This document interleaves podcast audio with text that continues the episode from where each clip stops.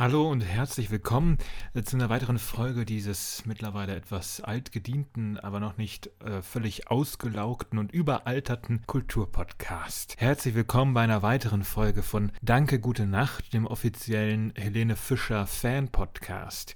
Ich habe gemerkt in der letzten Folge, äh, als ich da über Helene Fischer gesprochen habe, es hat ein bisschen Klicks gebracht. Vielleicht sollte ich das beibehalten mit fiesen, in die Irre führenden Clickbait-Titeln, die einfach immer mehr Kapriolen schlagen und sich noch mehr äh, in irgendwelche Sachen hineinsteigern, bei denen man denkt, ja, es kann ja gar nicht wahr sein, äh, worüber der da spricht.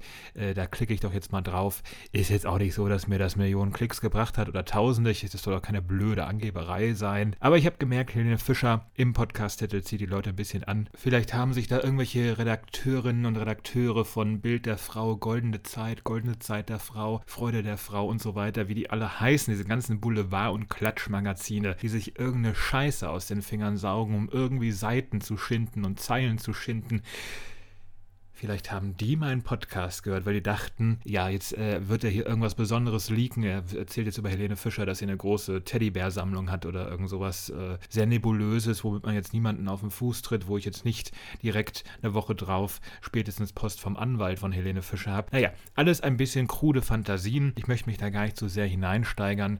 Ich halte nur fest, äh, der Name einer bekannten Schlagersängerin aus Deutschland, der bringt ein bisschen mehr Klicks und damit auch genug davon. Es wird so ein bisschen eine Mischmasch-Folge heute, so ein bisschen was von allem. Viele Themen, die jetzt nicht so lange Beiträge unbedingt zwingend ergeben müssen.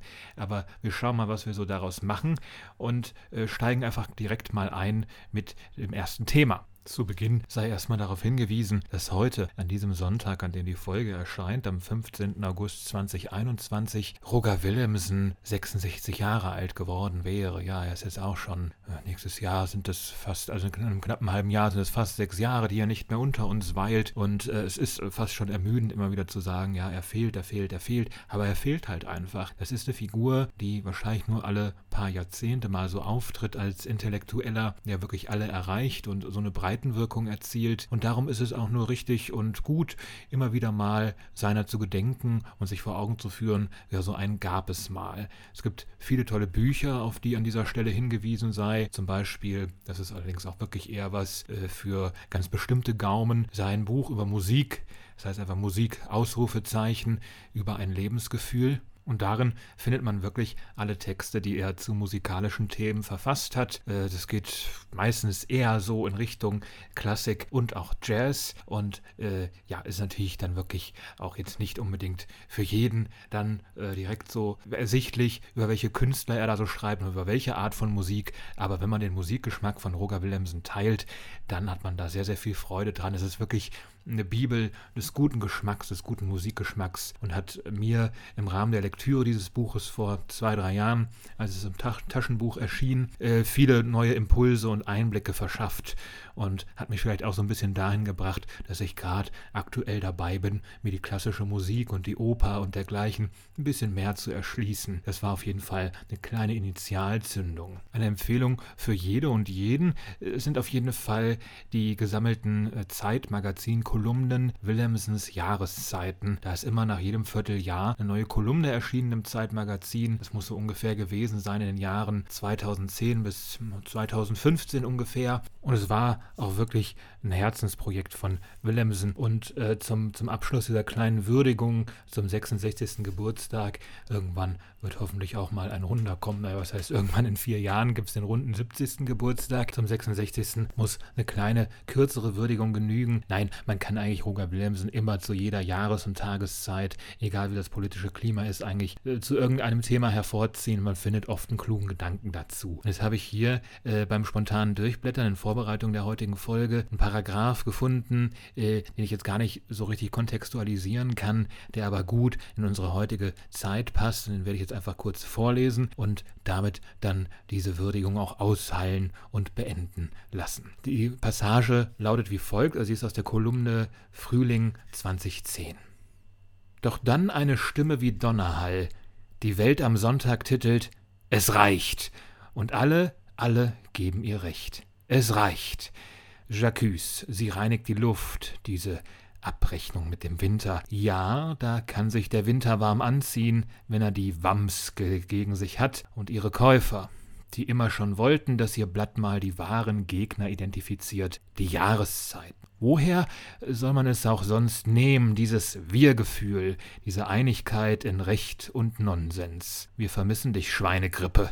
Wir wollen dieses Pandemiegefühl zurück, wollen Bilder von fotogen geimpften Ministern und telegen euphorisierten Pharmahysterikern. Wir wollen wieder von einer Bedrohung der Seuche, dem Winter, dem Gaspreis verwandt zusammengetrieben werden. Es werde Wolke. Ja, das, äh, das ist ja fast ein bisschen ähm, wie Nostradamus vorhersehend, was so auf uns zukommt, rund zehn Jahre später. Kommen wir jetzt äh, zu was völlig anderem, und zwar zu äh, Greta Thunberg. Ich äh, spreche sie mittlerweile immer Thunberg aus, weil das scheinbar auch die richtige Ausspracheweise ist, auch wenn natürlich hier in Deutschland meistens Thunberg gesagt wird, aber Thunberg ist wohl angeblich richtig. Greta Thunberg war jetzt auf dem Cover der, der Vogue, also dem bekannten Modemagazin aus dem Hause Condé Nast und äh, man hat sie dort gesehen äh, wie sie in einem sehr großen, ausladenden, eigentlich zu groß wirkenden Mantel so ein Pferd gefüttert hat. Also es gibt wohl offenbar so eine gesamtskandinavische Ausgabe von diesem Magazin. Also hier in Deutschland gibt es ja auch eine deutschsprachige Ausgabe von der Vogue.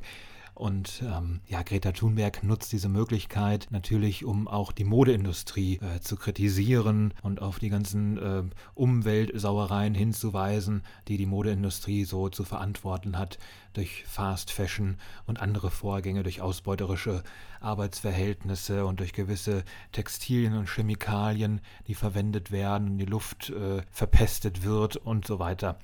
Das ähm, ja, ist ja tendenziell erstmal eine lobenswerte und gute Sache. Ähm, in Zeiten, wo in jeder mittelgroßen Stadt so ein Primark steht, eine berechtigte Kritik, ohne da jetzt äh, eine Klassismusdebatte anschließen zu wollen, wer sich äh, gute, teure, umweltgerechte Kleidung leisten kann und wer nicht. Äh, das steht erstmal völlig für mich außer Frage, dass da sehr, sehr viel Unschönes passiert.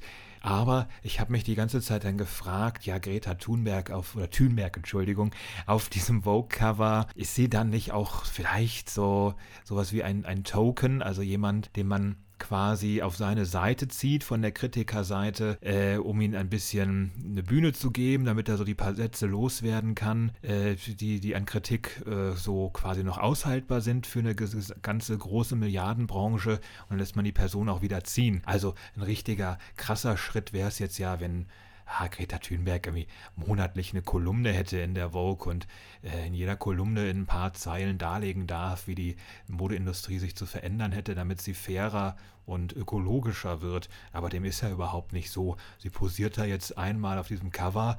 Äh, die Vogue hat dafür wahnsinnig viel Publicity, Greta natürlich auch. Aber wem ist da jetzt am Ende so richtig geholfen? Es wird einfach ein großer Name ins Feld geführt, aber der Sache hat es wenig gedient.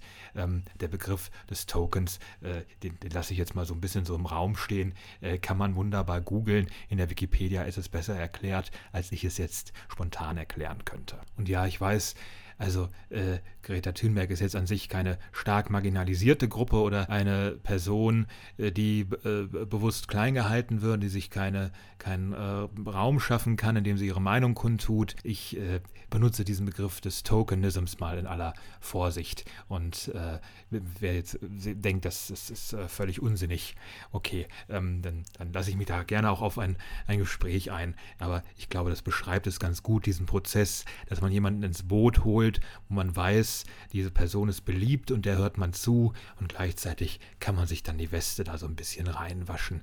Also äh, nichtsdestotrotz schöne Fotos aus den skandinavischen Wäldern mit goldigen Pferdchen, die gefüttert werden und äh, Greta wird auf dem Wege noch zur Fashion-Ikone. Wer hätte das jemals gedacht? Manche finden den Move, äh, sich von dieser Zeitschrift ablichten zu lassen, nahezu absolut genial. Kommen wir vom Umweltschutz zu etwas Umweltschädlichem, denn dieser Tage stand im öffentlichen Interesse immer wieder ein Lebensmittel, nämlich die Wurst. Zuerst haben wir Armin Laschet in den sozialen Medien gesehen, wie er bei einer Veranstaltung äh, sich eine Bratwurst zubereitet hat und hatte doch tatsächlich die Chutzpe besessen, Ketchup auf diese Bratwurst draufzugeben. Ja, man mag es sich kaum vorstellen. Hier in Deutschland ist man sich sehr, sehr einig dass Senf auf eine Bratwurst gehört, sobald man das Alter von 12 bis 14 Jahren vollendet hat. Nein, mal alle Empörung und allen Spaß beiseite. Mir ist es scheißegal, was Armin Laschet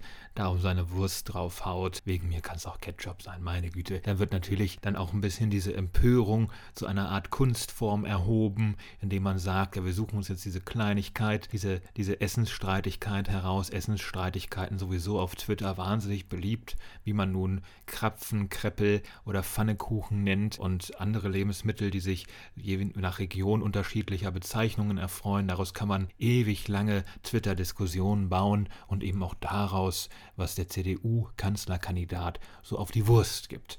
Aber die Wurst, die wahre Götter, Götterspeise, wie wir wissen, denn niemand weiß, was drin ist, nur die Götter selbst. Auch die Wurst war äh, bei einem Altkanzler, äh, jemand, der die Kanzlerschaft also schon hinter sich hat, da war sie Thema, nämlich bei VW wird jetzt in einer Werkskantine die gute alte Currywurst vom Speiseplan genommen. Also ich muss gestehen, ich habe in Wolfsburg schon mal diese entsprechende Currywurst speisen dürfen und sie ist wirklich bei weitem nicht so gut wie der Ruf, der ihr so vorauseilt. Es gibt ja wenig legendäre Currywürste hier in Deutschland. Die eine ist wahrscheinlich bei Konopke in Berlin und die andere ist dann halt die in Wolfsburg im VW-Werk. Berliner würden mir jetzt widersprechen und könnten wahrscheinlich, ja, das Curry 36 noch nennen und, und ein paar andere Imbissbuden in Berlin. Dann könnte man natürlich auch noch das Streitthema aufmachen, wo die Currywurst jetzt erfunden wurde, in Berlin oder im Ruhrgebiet. Wie auch immer, der Altkanzler Gerhard Schröder hat sich nach der Abschaffung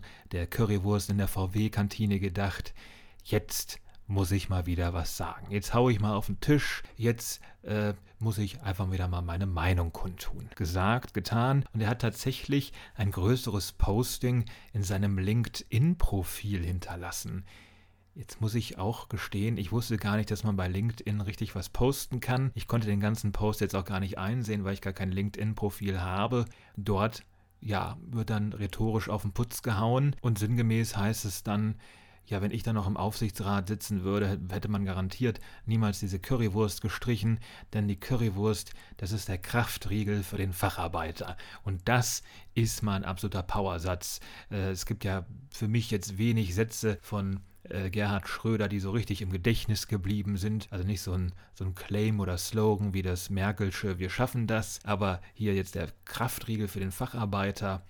Ja, stark. Gute Formulierung, eins da auf den Punkt gebracht, weil ja hier wirklich dann ein bisschen über Köpfe hinweg entschieden wurde. Und das macht man ja ganz gerne so beim Essen. Es steht ja völlig außer Frage, dass Currywurst überhaupt kein gesundes Gericht oder Lebensmittel ist. Aber ich habe mich dann auch gefragt, ja, hat man denn mal die Leute gefragt, die da so bei VW am Band schuften und vielleicht sich wirklich jedes Mal freuen, dass es dieses Ding da in ihrer Kantine gibt? Weiß ich jetzt alles nicht genau, aber kann ja gut sein, dass viele sie jetzt schon vermissen werden. Und so tendenziell ist es auch, da muss ich vielen Kommentatoren und Kommentatorinnen recht geben, in Sachen politischer Kommunikation wirklich ein guter Move, dass so ein Altkanzler nochmal ein bisschen so äh, die rhetorischen Taschenspielertricks auffährt und dann äh, konkret zu diesem Thema irgendwie was sagt, weil es äh, eine ganze Bevölkerungsschicht irgendwie betrifft und halt auch dieses sensible Thema von Ernährung und Zukunftsgestaltung, die ja auch mit unserer Ernährung zu tun hat, so mit, mit inbegriffen hat. Und dass dann äh, Gerhard Schröder ganz konkret sagt, hört mal zu, ja, äh, ich weiß über Veganismus und Vegetarismus Bescheid und auch darüber, wie Currywurst äh, sich so zur Umwelt verhält und so weiter. Aber man darf dieses und jenes hierbei nicht vergessen. Finde ich doch erstmal eine gute Sache, finde ich irgendwie auch beeindruckend und hat auch eine gewisse Lässigkeit. Und diese Lässigkeit des Altkanzlers, ja, sie ist manchmal in Fremdscham umschlagend, wenn er sich dann für jeden Jux hergibt, den seine Ehefrau auf Instagram so veranstaltet. Aber hier in dem Fall war es irgendwie schon gut. Ja, so viel dazu. Weiter geht's mit der großen Wurstfolge. Hier wird alles so ein bisschen in den Darm, in den Enddarm hineingequetscht, in der Hoffnung auf irgendein Resultat. Das zu später Stunde mitten in der Nacht. Ja, gibt's denn sowas? Ja, es soll natürlich auch noch um einen Film gehen. Dieses Versprechen aus der letzten Folge kann ich einlösen. Und zwar soll es jetzt gehen um den Film Fabian oder Der Gang vor die Hunde. Das ist eine Verfilmung von Erich Kästners Roman äh, Fabian, die Geschichte eines Moralisten. Ja, ich muss gestehen, trotz der Namensgleichheit zwischen mir und diesem Roman und seinem Hauptprotagonisten Jakob Fabian habe ich tatsächlich diesen Roman äh, bislang noch nicht gelesen. Manchmal hat man so ein bisschen Angst davor, sich so Dingen zu nähern, äh, die so heißen wie man selbst. Es gibt jetzt auch sonst nicht so viele prominente Fabians auf dieser Welt, außer Fabian Hambüchen. Fällt mir da nur schwerlich einer ein. Wie auch immer, äh, soll keine Entschuldigung sein. Ich habe jetzt auf jeden Fall nach Sichtung dieses äh, Filmes äh, auch den, den Wunsch und den Drang danach, mir diesen Roman mal zu Gemüte Geschichte zu führen. Aber erstmal zu diesem Film. Dieser Film ist schon außergewöhnlich, ist eigentlich ein starkes Stück und bestimmt kein Film für jedermann und keine Romanverfilmung, wie man sie sonst so äh, vom Mittwochabend 2015 in der ARD so kennt. Also was, was sehen wir da? Es äh, spielt Tom Schilling den Jakob Fabian in der Hauptrolle. Wir befinden uns in Berlin der, der frühen 1930er Jahre, um genau zu sein, 1931. Und ja, Jakob Fabian arbeitet als Werbetexter für eine Zigarettenmarke, für Kurmark-Zigaretten.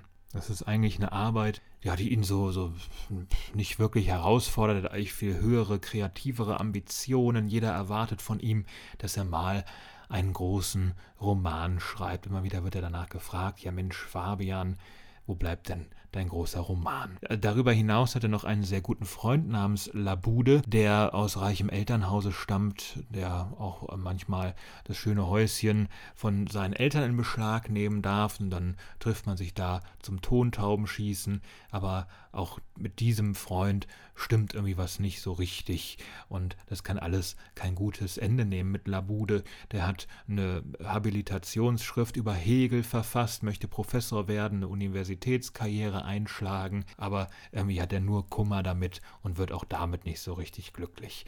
Und als Dritte im Bunde gibt es dann noch Cornelia. Cornelia Battenberg um genau zu sein, ganz fabelhaft dargestellt von Saskia Rosendahl übrigens. Und Labude wird verkörpert von Albrecht Schuch, einem der großen deutschen Schauspieler, die wir aktuell haben. Man kann ihn nicht genug preisen. Wer ihn in Systemsprenger schon geliebt hat, der liebt ihn auch in Berlin Alexanderplatz und jetzt in dieser Kästner-Verfilmung.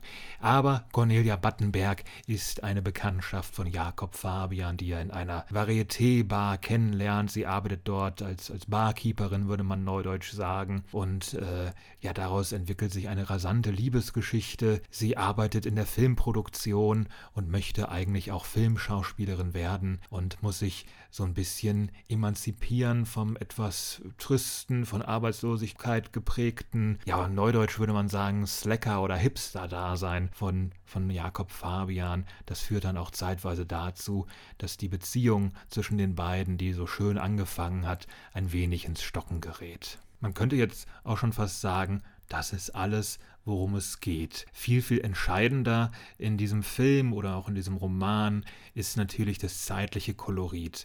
Wir befinden uns kurz vor der Machtergreifung der Nazis. Immer wieder sieht man auch vereinzelt so Nazis durch diesen Film schleichen und irgendwelche Menschen abcachen. Also die Gefahr, die bald die Deutschen heimsuchen wird, dieses unendliche Grauen und diese schlimme Gewaltherrschaft, die schwirrt immer wieder durch diesen Film. Und was ich meinte mit, das ist nicht die typische Romanverfilmung, wie man sie aus der ARD um 2015 irgendwie unter der Woche kennt, ja, das spiegelt sich darin wider, dass hier eine wilde Mixtur vorherrscht aus verschiedensten Formen der Bildersprache. Wir haben manchmal Originalaufnahmen aus den 1930ern in Berlin, irgendwelche Aufnahmen des Nachtlebens, Leuchtreklamen, Straßenbahnen, die durch das Nachtleben fahren. Diese Bilder werden einfach so eingepflegt in den gesamten Film. Das guckt sich manchmal so ein bisschen wie so eine Jazz-Improvisation. Die Musik ist auch dementsprechend, sie wirkt improvisiert und so in den Raum gestellt, ohne dass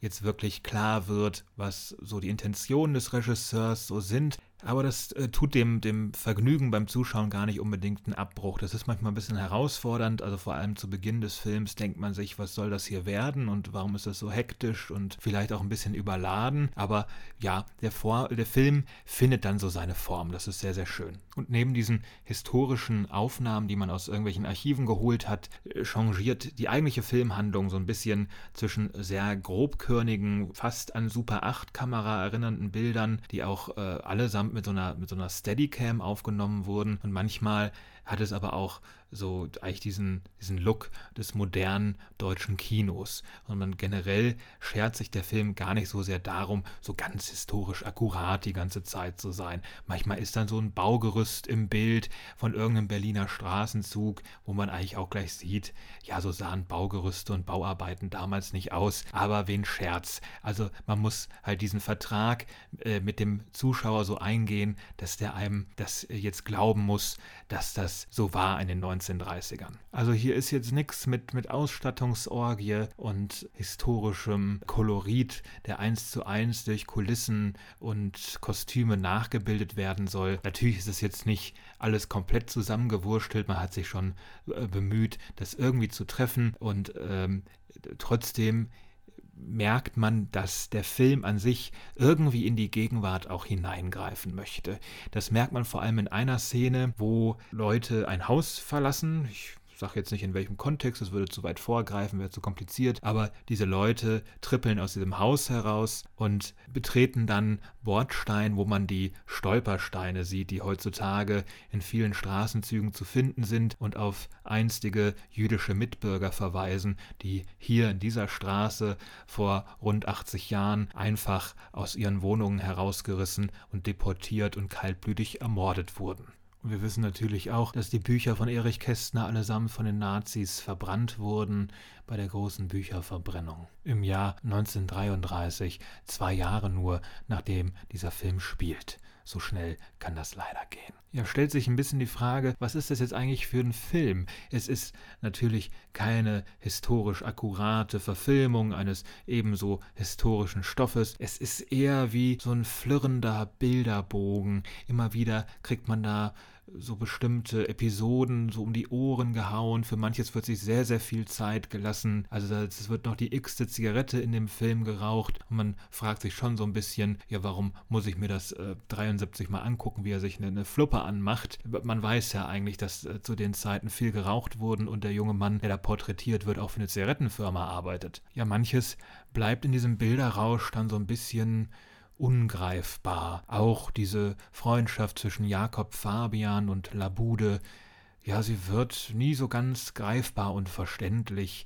Ich habe mich bis zum Ende gefragt, warum diese beiden jungen Männer so gerne Zeit miteinander verbringen, sind ja unglaublich unterschiedlich insgesamt, sowohl was die Herkunft anbelangt, wie auch die Gesinnung. Aber es sei auch nochmal Albrecht Schuch gepriesen, der diesen Labude spielt als geheimnisvollen Schönling. Das hat schon fast so ein bisschen was vom großen Gatsby, immer so ganz äh, geschniegelte blonde Haare und maßgeschneiderte Anzüge, aber trotzdem so einen, ja, schwer zu fassenden Ehrgeiz, den er mit sich herumschleppt und auch den Wunsch, den reichen Eltern irgendwie gefallen zu wollen. Das ist auf jeden Fall äh, sehenswerter Film. Ich bin aber immer noch, auch jetzt wirklich mehrere Tage, nachdem ich den gesehen habe, völlig hin und her gerissen, wie ich den finden soll. Ich finde ihn auf jeden Fall gut. Die Süddeutsche Zeitung schreibt, es ist ein Meisterwerk, einer der besten deutschsprachigen Filme seit langem.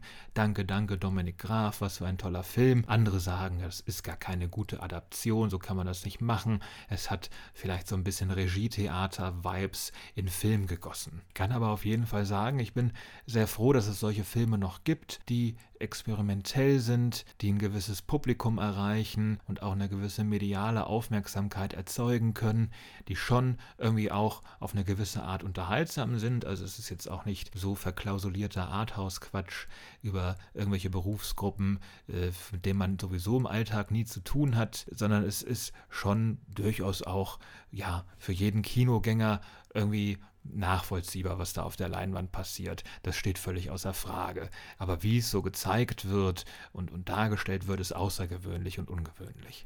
Und wovon der Film jetzt allgemein so erzählen möchte, ja, da habe ich auch rege Diskussionen drüber geführt. Vielleicht ist es einfach ein Film über den Lauf des Lebens an sich, wie fragil das alles ist, das kann man ja gar nicht häufig genug betonen im Lauf seines Lebens, wie schnell ja, die, die Zeitläufe sich so ändern können. Da 1931 ist das der Auslauf von Babylon, Berlin, diese, diese Roaring Twenties mit dem großen Hedonismus gehen ein bisschen zu Ende und sind nur noch so ein Abglanz dieser einstigen Tage, die es so gab. Und die Nazis, ja, die, die lauern schon ums Eck, die sind bald an der Macht. So kann man auf jeden Fall diesen Film verstehen und, und lesen und interpretieren. Absolut bin ich, bin ich voll dabei. Ich glaube, äh, Jakob Fabian als Figur ist auch jemand, der dafür steht, dass das Böse und Schlechte so unausweichlich ist im Leben. Auch das, das Ende ist eine ganz große Metapher dafür, ohne das komplett spoilern zu wollen. Am Ende sieht man, wie aus etwas ganz harmlosem, einem, einer Art Kinderspiel, was sehr bedrohliches äh, wird, was auch, auch tödlich enden kann oder könnte oder auch wird. Ja, ja, da bleibe ich jetzt auch nochmal nebulös, um nicht zu viel zu verraten. Ähm, aber das Ende ist auf jeden Fall dem Roman getreu nachempfunden. Jakob Fabian ist jemand, der versucht, rechtschaffend zu sein und äh, auch gewissen Erwartungen gerecht zu werden in irgendeiner Form, aber er kann nie so dieses gesamte Potenzial entfalten, was man ihm so unterstellt. Und äh, ich wurde dann tatsächlich auch gefragt, ja, kannst du dich denn mit dieser Figur, mit deinem quasi Namensvetter auch so ein bisschen identifizieren? Und ja, es wäre gelogen, wenn ich nicht bestimmte Charakterzüge darin auch für mich selbst wiedergefunden hätte, ohne mich hier auf dieses Podest zu stellen. Ja, ich ich bin ja wie eine literarische Figur, so ein großer Geist bin ich und so unausdeutbar und mysteriös, aber äh, es sei einem ja auch mal zugestanden, dass man sich mit Kunst ein Stück weit identifizieren kann, ohne dass sie einem dabei komplett nach dem Mund redet. Und das ist alles, was ich zu diesem Film eigentlich sagen möchte. Mir hat er gut gefallen. Schauen Sie sich den an, der lohnt sich. Äh, ich kann nur jeden ermuntern, sich den anzugucken, ob es wirklich ein Meisterwerk ist. Ah, ich bin hin und her gerissen.